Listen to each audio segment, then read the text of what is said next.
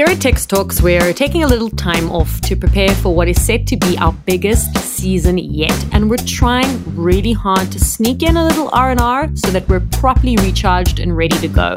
But because we're workaholics and we can't really take a break, we thought that even though August is done and dusted and Women's Month along with it, we would try and keep the conversation and vibe going by continuing to focus on our awesome female guests all through September. So over the next few weeks, we're going to be re-releasing some of our favorite episodes. This week, we're looking at the awe inspiring figure that is Alice Phoebe Lou.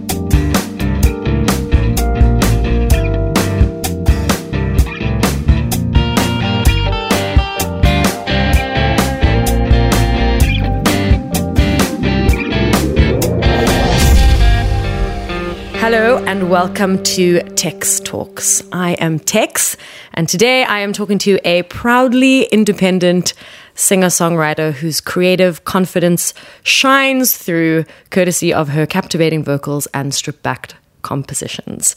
Having developed her bluesy folk sound busking on the streets of Berlin, she has caught the ears of a community of music lovers the world over with her honest storytelling and raw, beautiful voice. I am, of course, talking about the uniquely captivating Alice Phoebe Lou.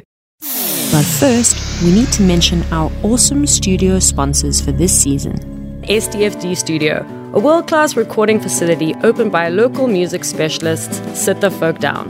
Their services range from audio and post production work to mixing and mastering and everything else audio related. Get in touch with them at studio at stfd.co.za for all your recording and music related needs.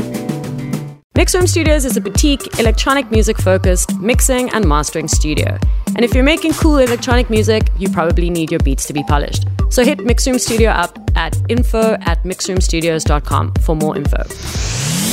Alice, welcome. It's been it's been a while since I've last seen you. How has the start of the new decade been treating you?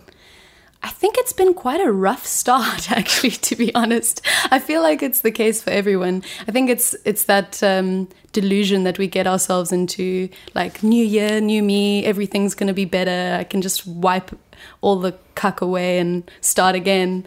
Um, and then reality hits you, and you're like, oh, it, you know, it, the new year thing is just symbolic, and you know, we're still still got our same struggles and, and all of those things. Um, but right now, I feel like my year is starting now.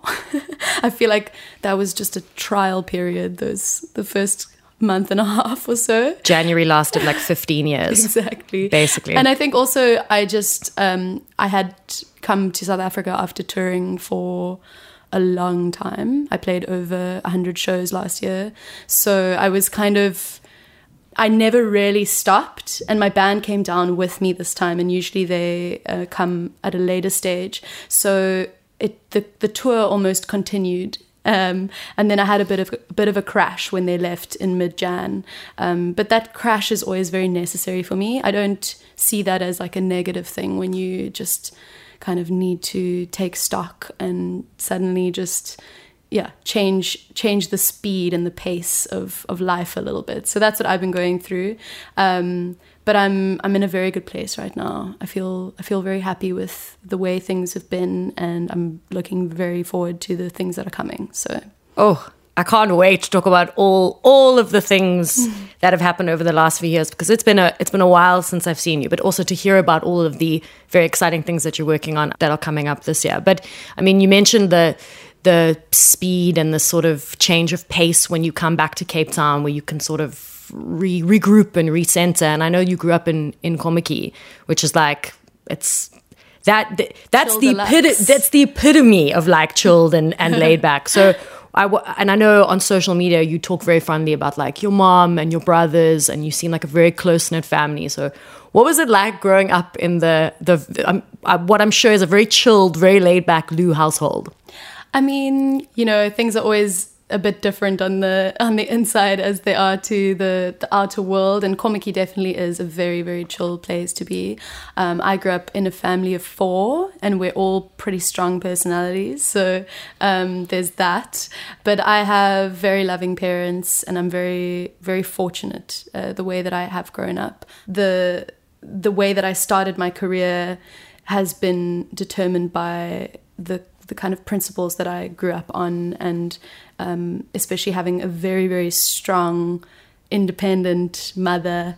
Um, so I'm very, very grateful for those things. And I take a lot of inspiration from growing up here to my life in Berlin. So. You know, it's crazy. The first time I met you, I interviewed you for another online radio show that I had um, before you played Tuesdays on Fire at An Union um, which was the first time that I also saw you perform. And I remember you came into studio and you hooked up your guitar and you open your voice, you open you open your mouth, and I was like, how is this voice coming out of this? I don't know. I think you were like 19, 20 yeah. at the time. And I just remember being so blown away. And my producer in the booth looked at me and he was like, What is going on right now? I'm so confused by this insane talent. And like, I, that night as well, like I remember the whole crowd just being so completely like entranced by you. And it's just you and your guitar. And I feel like it's very powerful to just have you, your guitar, and your voice. But what are your, some of your earliest memories that that you have about you interacting with with music? So I guess it starts with my parents' record collection and just being exposed to a lot of different genres. My my parents didn't have like one kind of music that they listened to, um, and that was always really special. I also had a lot of um, like kind of musical. My parents had musical friends that I looked up to, and my mom plays a bunch of instruments herself, so it was kind of always around. Um, but that was never really my focus. I didn't grow up dreaming of being a musician. I thought that at the end of school I was going to go and study um, anthropology and uh, at UCT. So th- it wasn't my dream. Uh, but that all kind of changed once I started traveling, started mm. writing some songs, and and realized. I guess the effect that that I had on people, it's it started to show, and the the excitement of playing on the street. I just found something, you know, that feeling where you where you really just suddenly realize that you're so comfortable and at ease doing something um, that I'd never really found in one thing before, and I found that on the streets of Berlin, um, which was initially out of necessity. Kind of, I'm traveling. I don't want to ask my parents for money. I got to do this. so, um, but yeah, I, am really happy with the way that it happened because uh, I feel like I, I, had many years where I was kind of self conscious about the fact that I'd never gone to music school, I'd never really had a formal education in music. And I felt like, fuck, if I just started earlier, imagine you know the wealth of knowledge that I could have on music now and the kind of music that I'd be making. But I realized, especially in the last couple of years, that the value as well of, of being a musician that that is self-taught that doesn't necessarily have music theory as a strength but has storytelling and songwriting in a different way as a strength um, and it's something that i'm starting to appreciate about myself more feeling less self-conscious that i'm not a trained musician but that i can tell stories through a few simple chords, you know, and that's that's been a really nice uh, place to come to to realize that sometimes uh, not having an education on the thing that you're in you're in can be a strength in a way as well. Um, that's been something that's been really nice to acknowledge because I always had this sense of like mm, I'm not good enough, you know? Mm, I think I, th- I, think a lot of us do. Yeah. Like when it comes to creative prowess that we have or that we're unsure of. But one thing that I just learned about, you know, I didn't know that I had no idea that you weren't you hadn't studied music at all. That's in- incredible. I think I mean it makes it even more special um, from yeah, from my perspective because it's just it's you are you are exactly who you are. I think maybe um, honing your talents busking on the streets as well in Berlin. It's kind of it's very very raw, very exposed. So I want to take it back to just after you matriculated. You get on a plane, you go to Amsterdam, you're dancing, you're fire dancing, which I also didn't know about you. Oy, oy, That's oy. insane. Um, You know. trying to make money, doing your thing, and somebody says to you, You've got to go to Berlin. And I feel like with you, it's impossible to have a conversation and not talk about Berlin because the city is so intrinsically linked to you and you are so intrinsically linked to the city. Um, what is your first impression when you get to Berlin? What's the, fir- what's the first thing that enters your mind? I walked down the street, um, and it was in quite an alternative part of the city where I've actually uh, like live at the moment, and there was just so much activity happening on the streets. So many different kinds of people that held themselves high without a sense of being judged, even if they were kind of looking outside of the norm or you know expressing something that isn't uh, i don't know usually socially acceptable.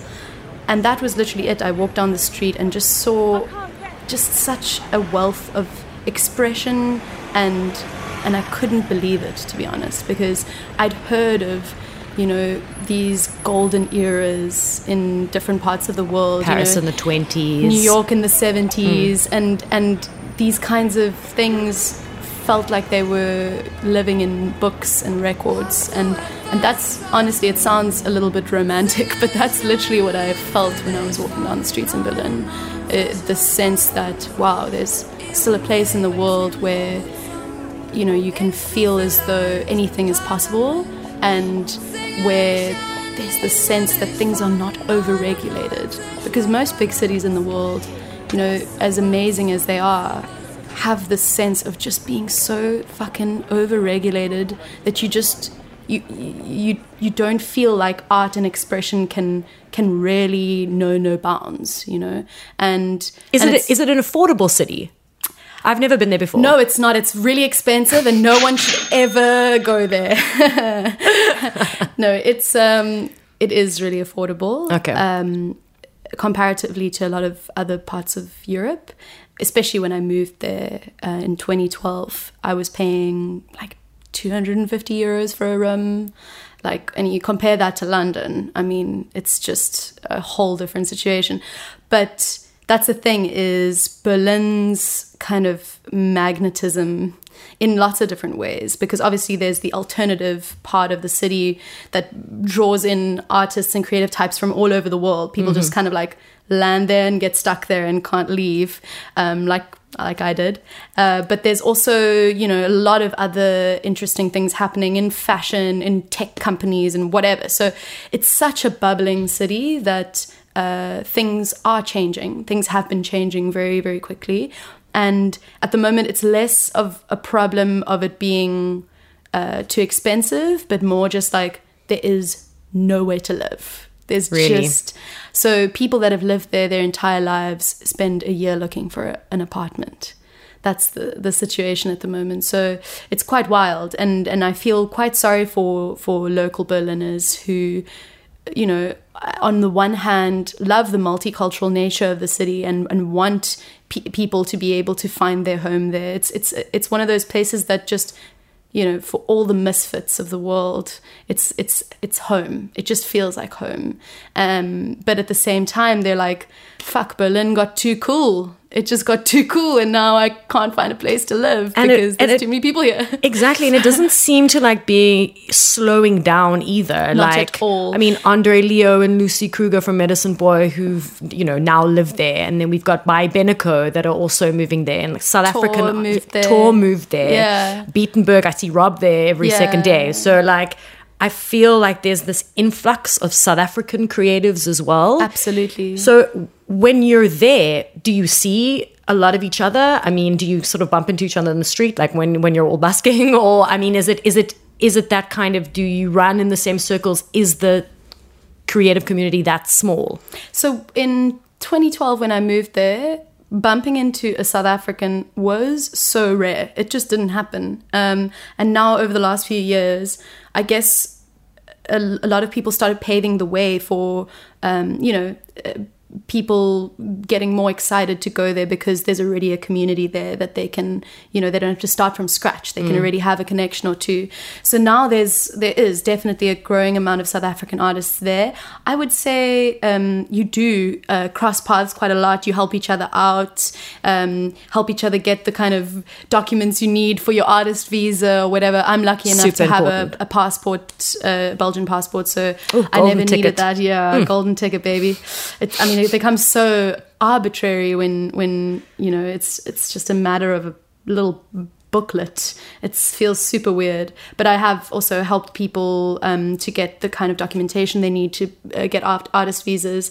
But at the same time i don't i've never been that kind of person that is like um, so overly proudly South African that I'll just stick with my my people and like that'll be my community wherever I go, you know. So Hashtag I'm staying. yeah, exactly.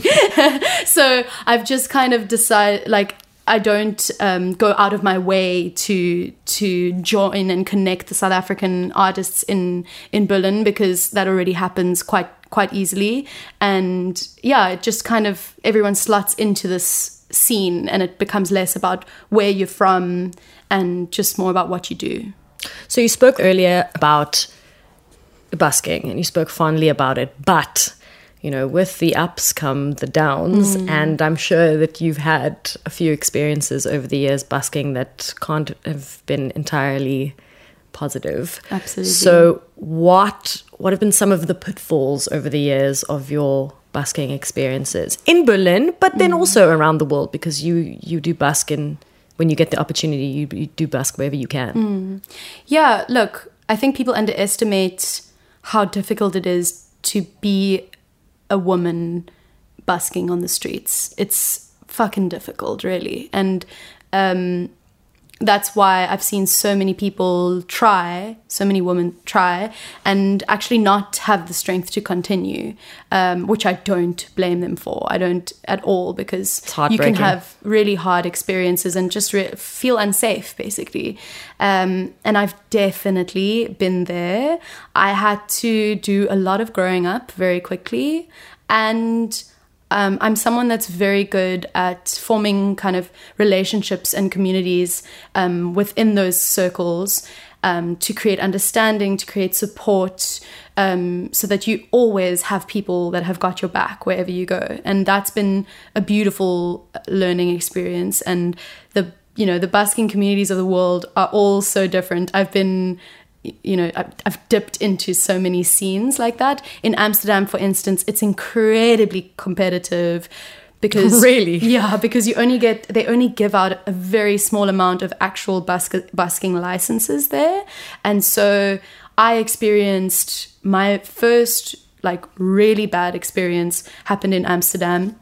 Most of the buskers uh, were kind of street artists that would do these shows with getting out of a straitjacket or doing like some crazy shit and, and they had been doing it for like 10 15 years they were generally men from uh, different english speaking com- countries around the world australia um, the USA, etc. And they had usually were supporting some kind of addiction, not to not to um, you know slander addicts or anything. Like I definitely empathize with that, but then obviously it's how you treat the people around you.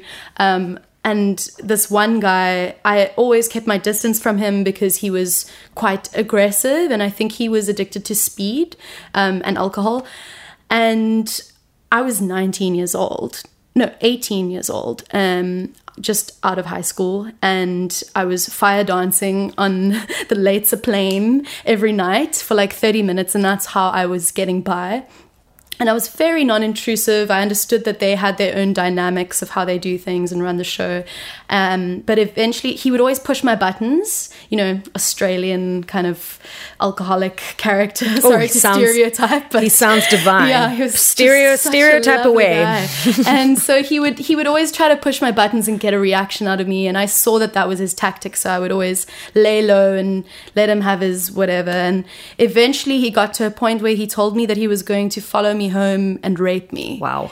And he said it in front of three or four other busking men, and not one person stood up for me. No one like you know c- called him out for what he'd said. And I was so shook by it. I had to just like I didn't want to see him to see me cry, but I could feel I was gonna cry. So I just like took a walk around the block, had a little cry, and came back. Um, and this guy on the same night ended up getting into a fight and getting beaten up. I don't comment. I don't know, but it was it was a very very big um, wake up call and learning experience for me. Um, and I ended up changing my spot and deciding not to be around th- that character or the people that had not defended me.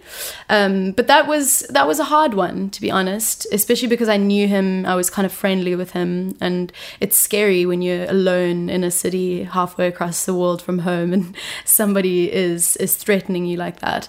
Um, but then in general on the streets, I mean, you've got to understand that you become pretty used to being shouted at, being grabbed, um, having people on all sorts of drugs coming in and trying to trying to just squash the magic that you're creating in that moment you know? Because I, I think that's exactly what happens is you're you're creating this beautiful cozy bubble that people want to engage with and you somebody who's maybe having a fucking shit time on the inside and uh, is sees the light sees the the warmth and just wants to destroy it you know and um, that's also something that I've learned to understand and empathize with on another level.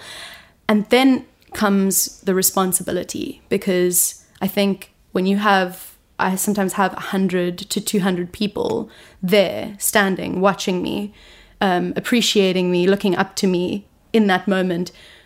If someone comes and tries to destroy the moment, how do you engage with them? And it is so important to not treat someone as though they are lower than you, especially if they are homeless or if they look like they've had a hard time.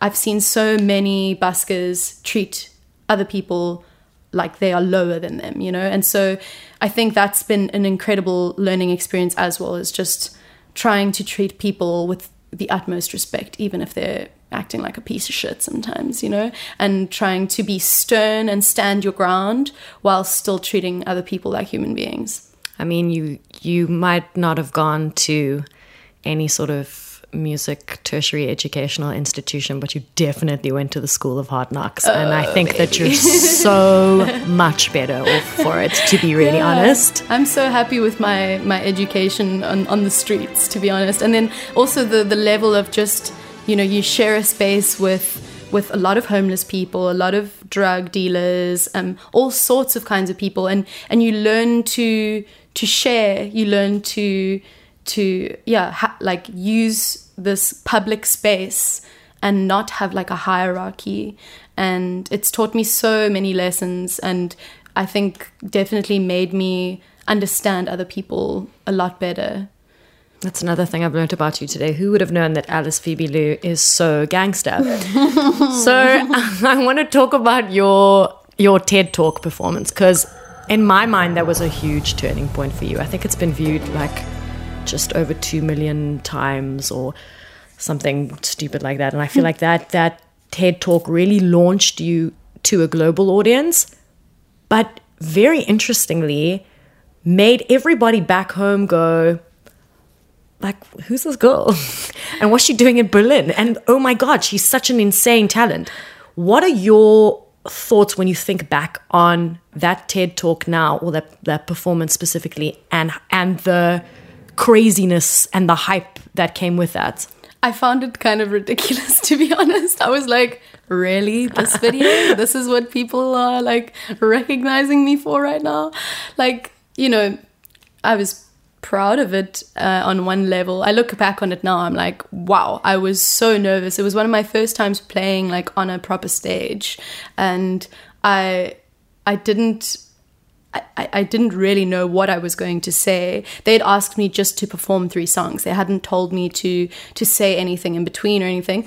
Um, and then those few things that I did say seemed to resonate with people. It made me more confident to use uh, gigs and performances as an opportunity to also raise certain issues, talk about things, made me feel more comfortable in doing that because sometimes you like question yourself like am I talking too much? Is this too much information for people that just want to like be entertained or whatever?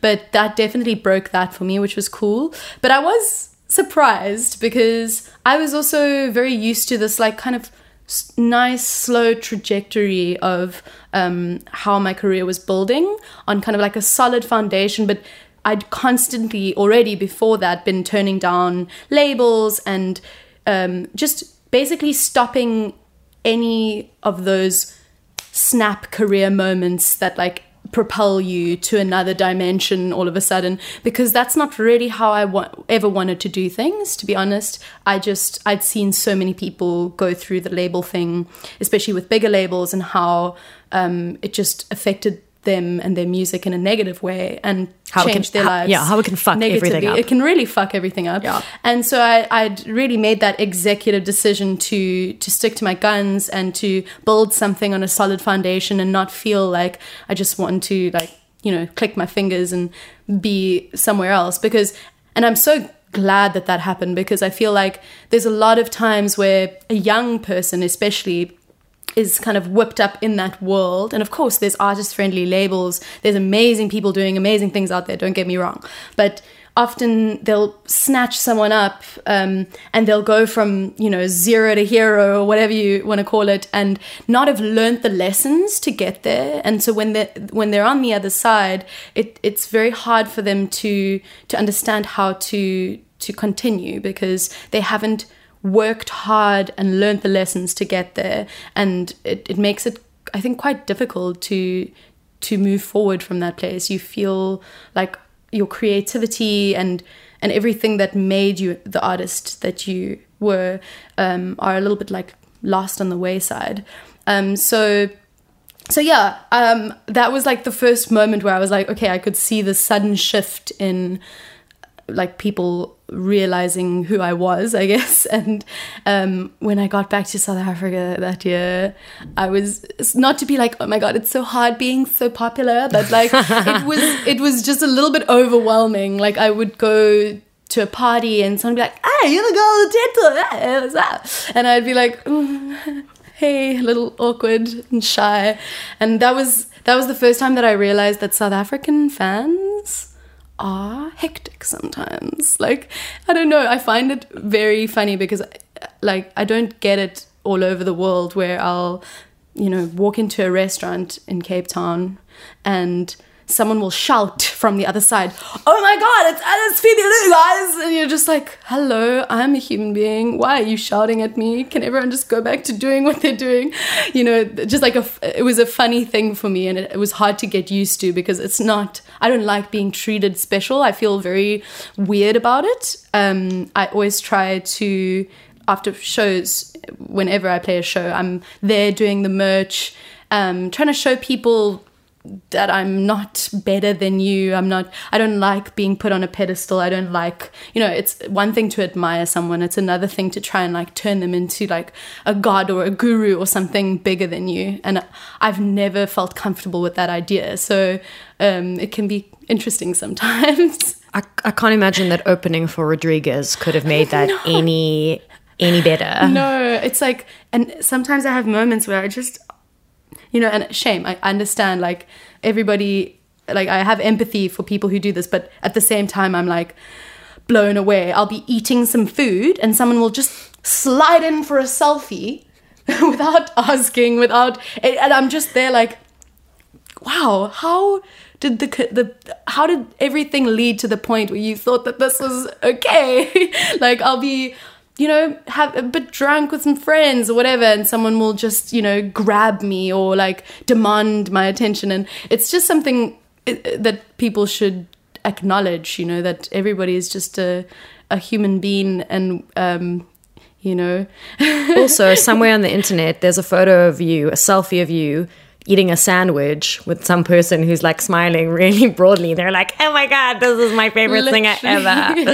oh Yeah. my god. No, it's, it's a it's a funny one. It is a funny one. But I, like as I said, like I always try to be as kind to people in those situations as possible. While now still, I've come to the point where I assert my boundaries better, and I'm so happy I'm there. I feel like I grew up so much from the point where I felt like I always had to say yes to anybody to the point where I'm like, actually, I really don't feel like taking a selfie right now. I can give you a little hug though if you feel like it, and you know maybe like a little high five or something. But um, I yeah, feel just like- asserting those boundaries is super important. Saying no is super important. The way you do it is also super important. and and learning how to do that Yeah.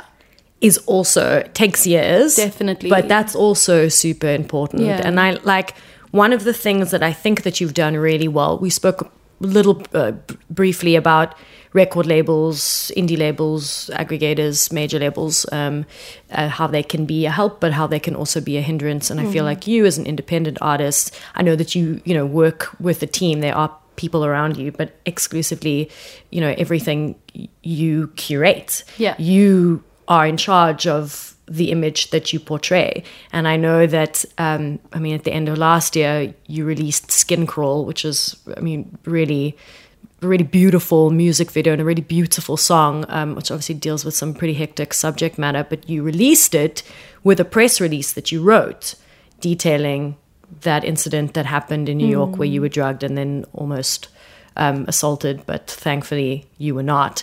Um, and I just, I, I felt like that was firstly really brave to do, super, super brave, but also you did it in such a like beautiful way because you had control over the words that came out Totally. over yeah. that. How how how important do you think it is for artists to not give away all of themselves, to still own a piece of themselves, especially or of themselves, especially when it comes to something like that press release that you wrote, because that went out everywhere. That was on, I think it was debuted on Fade. Yeah. if I'm yeah, if I'm not mistaken, and that was beautiful because that was you in your own words. Totally. I think with something like that, especially, I really felt like I needed to be able to have some context for people to to digest that video with because on the one hand I'm trying to, you know, get quite a strong uh, idea across. And the video was Um, was you walking on top of a chorus of men, Yeah. basically. Yeah. using men as, as furniture and stuff. And of course, I got a bit of backlash for that. Fair enough. Um, Good. It's all good. It, it happens, but much less than I expected. And I think that the reason why the backlash was much less than anticipated was because of giving people context, because of the fact that I'm not doing this from a place of hate and that I'm not trying to, um, you know, make people feel bad. I'm just trying to get across a point of view that a lot of people experience. Um, and I think I think everybody approaches their kind of PR differently, and I can respect the fact that a lot of artists want to make the music and then have the other stuff done for them. I really do respect and understand that. But for my music, it's my name, it's my history, it's my everything about me is attached to my project. It's not a persona. So making sure that you can explain yourself and articulate yourself properly, that your intentions are articulated, and using songs as an opportunity to, uh, you know, spread ideas and and make people feel less alone and heard and all of those things that's that's such a beautiful opportunity. And so i've always seen it as such. Um, and i think that uh, yeah communicating ideas is is important. Giving people information and context and background is uh, just strengthens the the message and the deliverance of of those things. So I want to talk about the song that was shortlisted for Best Original Song at the Oscars two years ago, because that's huge. I mean, that's that's not a small feat, um, and it's a it's a stunning, stunning song. She is absolutely divine, and um, it soundtracked the Bombshell, Yes. uh, which is the documentary about Hedy Lamarr, Exactly. who was an actress and a she was a- inventor. exactly, she's Yes. an inventor. She's responsible for the the technology that uh, is used in Wi-Fi and all wireless communication. Incredible! Yeah. I didn't know that. Yeah, you're the schooling me hard awesome. today. Yeah, it's it's really cool, and yeah, I, I basically was reached out to by the director, and uh, Susan Sarandon was the, the producer of the the film, um, and they yeah they wanted the song for the film. I was super happy. It was cool because I got to go over there and meet them and go to the premiere. And actually, it was really funny because I sat there watching the film, and I was so wrapped up in the story because it's such a beautiful story that I'd forgotten that my song was on it because it only comes right in the end. And so like I'm watching this film like totally into it and then suddenly my song's playing and it's like Tribeca Film Festival, like massive theatre and I'm like, that's me. oh my gosh. Just blushing over there. Um, so it was a really cool experience. I was really, really happy with the whole thing. Um, and it came at a really nice time. And it was also just such a powerhouse of women that were behind the documentary.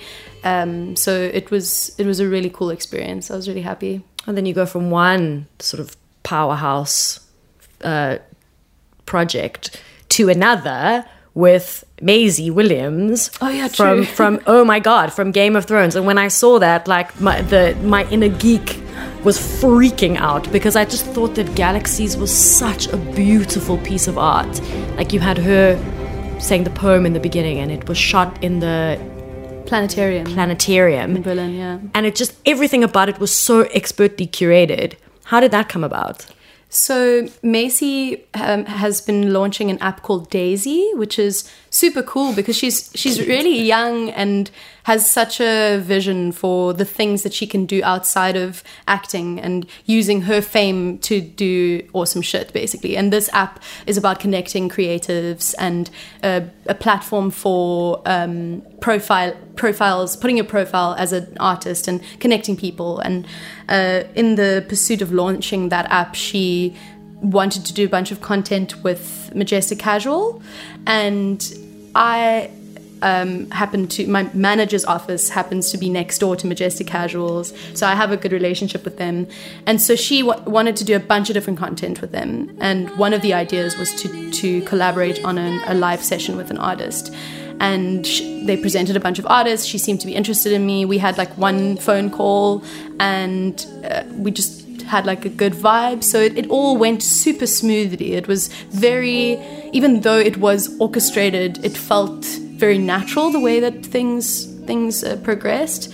Also, I hate to admit it, never seen Game of Thrones. I know, please, Alice. I'm sorry. What's going on right I now? I think it just got ahead of me, you know. All of a sudden, it was like a million seasons in, and I was like, "Fuck! I got to start from the beginning. This is to take up too much of my time. I need to get really sick and then just watch it all." That's that's the idea. you, you need to come Except back. I like Oh. know what happens now because everyone was raving about it. So I'm like, "What's the point now?" No, Alice, you're a last cause. Okay. I know. No, I can't. Okay, So this interview's think over. Think about this. Think about this. I mean, obviously didn't tell her like I've never seen Game of Thrones, but like what what was actually so cool about our connection is that I wasn't a fangirl, and I think everyone else is so you know everyone else that she meets has a way of treating her that is quite you know you're the superstar and I'm a lowly mortal. You're Um, Arya. You're Arya Stark Yeah, exactly. of the House of Stark. Exactly. Like, like kneel. Bend a knee. totally, I know exactly what that means, and um, and so I love how you don't know what I'm saying. I know your mind is being blown. I can see it in front of me, and so yeah, so our communication was so authentic and and real, and without that kind of context and layer, that we just got along really well. And I think she she also appreciated me treating her like like a like a human, Mm-hmm. and um, Not a member of House of Stark. Exactly. Got you. And um, yeah, so the whole thing went down really well. It was super sweet. And I'd been playing in that planetarium. I think that was the 12th show I've done in the last three years there. Because we started it as a, a concert series of just three shows. And it just went down so well that we just kept kept doing them and kept working on them, improving them, so that it could all be one really unique concert experience. And I'm super, super happy with the way that it's um, kind of eh, progressed and where it's at now. Uh, and we are, we are also pitching it to other planetariums. So we want to do one in Tokyo, for instance. One in Um, Cape Town. One in Cape Town. Ah, here we go. Okay, now we're getting to the good stuff. because it's it's something different. It's really really special. Yeah, I think one of the things that's so unique to your journey is how, I mean, what we've been saying throughout this whole interview is how you've done things your own way, Yeah. and you've be able, you've been able to be the sort of you know captain of your own ship, and how your music is, you know, how your story is told and how your persona is put out. It's all, yeah, it's all expertly curated by you, which is great. And also, we were talking off air before we started recording this about the events that you put on towards the end of last year, beginning of this year in Cape Town independently. And how incredibly well these events that you've put on have done, and how totally blown away you are. And again to reinforce that like it's so super important to be able well i mean i think you're very lucky to be able to call the own, your own shots and curate your own lineups and put on your own events. Um, but do you think i mean i know that berlin you know you're three months two months here three months here and then you're the rest of the year in berlin. Do you do you think you'll ever put down roots anywhere? Or, or do you think like you're happy with how things are going at the moment I have no idea, to be honest. I change a lot. Um, if there's something that I know about myself, is that I change, and that change is very good for me. So I, I decide quite overtly not to predict that change in order for it to happen naturally as I grow older and as my values or my circumstances change or the things that I want to surround myself change. And so I let that be quite an organic process. So who knows? Okay. But the one thing that I do know is that I've been really excited to get to the point where my um, you know my ability to draw a crowd is at the place that it is now um, in order to use that to um, uplift and promote other artists. And that's been something that I've been working on for years now. I've put on shows and parties in Berlin for quite a long time where I, you know, use my pool to just get artists that I love that I think deserve a bigger audience onto the stage. Um, and that's one of my biggest joys is is being an event curator and helping using my success to help other artists um, get further and to bring that now to South Africa in a real way has been so rewarding. I've been working with my friend Quito, who is honestly a gem in South Africa in terms of what he does for South African music and how his fingers in on the pulse. And so us as a team has just been so amazing. We put on a festival on the 11th of January called We Here, and we sold it out. We had 700 ticket holders and a bunch of friends. And I also set up a line of communication where anybody could apply for a cheaper ticket or a free ticket, which is something that I also think is incredibly important in South Africa. Is like I feel like it's your responsibility as somebody who's um, creating events or you know uh, doing culture or art to make sure that you at least have something in place where you are um, you know aware of the difference between um, you know some 20 rand for one person is 200 rand for another person here. And you need to be able to make your events inclusive and to promote that and to to make that the standard. And it was so amazing because i just had people emailing me with loads of different circumstances and i would just ask them how much are you comfortable to pay and it was such a beautiful process and there were so many people that were so grateful that wouldn't have been able to come to the event that that did and i feel like it was yeah such a success in that sense as well um, and such amazing artists as well. And then, of course, suddenly there was nothing to do after that festival. So me and Quito were like, let's do another one. And we put up an event on the Tuesday for an event on Sunday. And it was called Now We Here. And we got 550 people to come. And it was a nice crossover between um, DJs and live acts.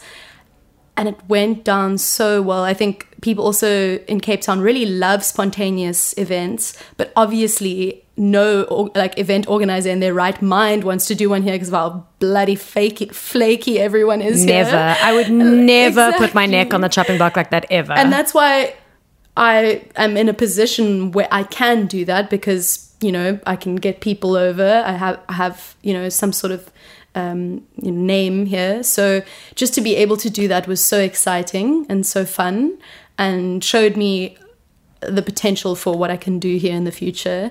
And I've got big ideas, and I'm very excited to to do more events here and to just support the scene here because it's so important. And there's also just a sense of just showing people basic concert etiquette, you know, showing them how you can come and listen, you know, like like maybe shut your fucking mouth and listen as well.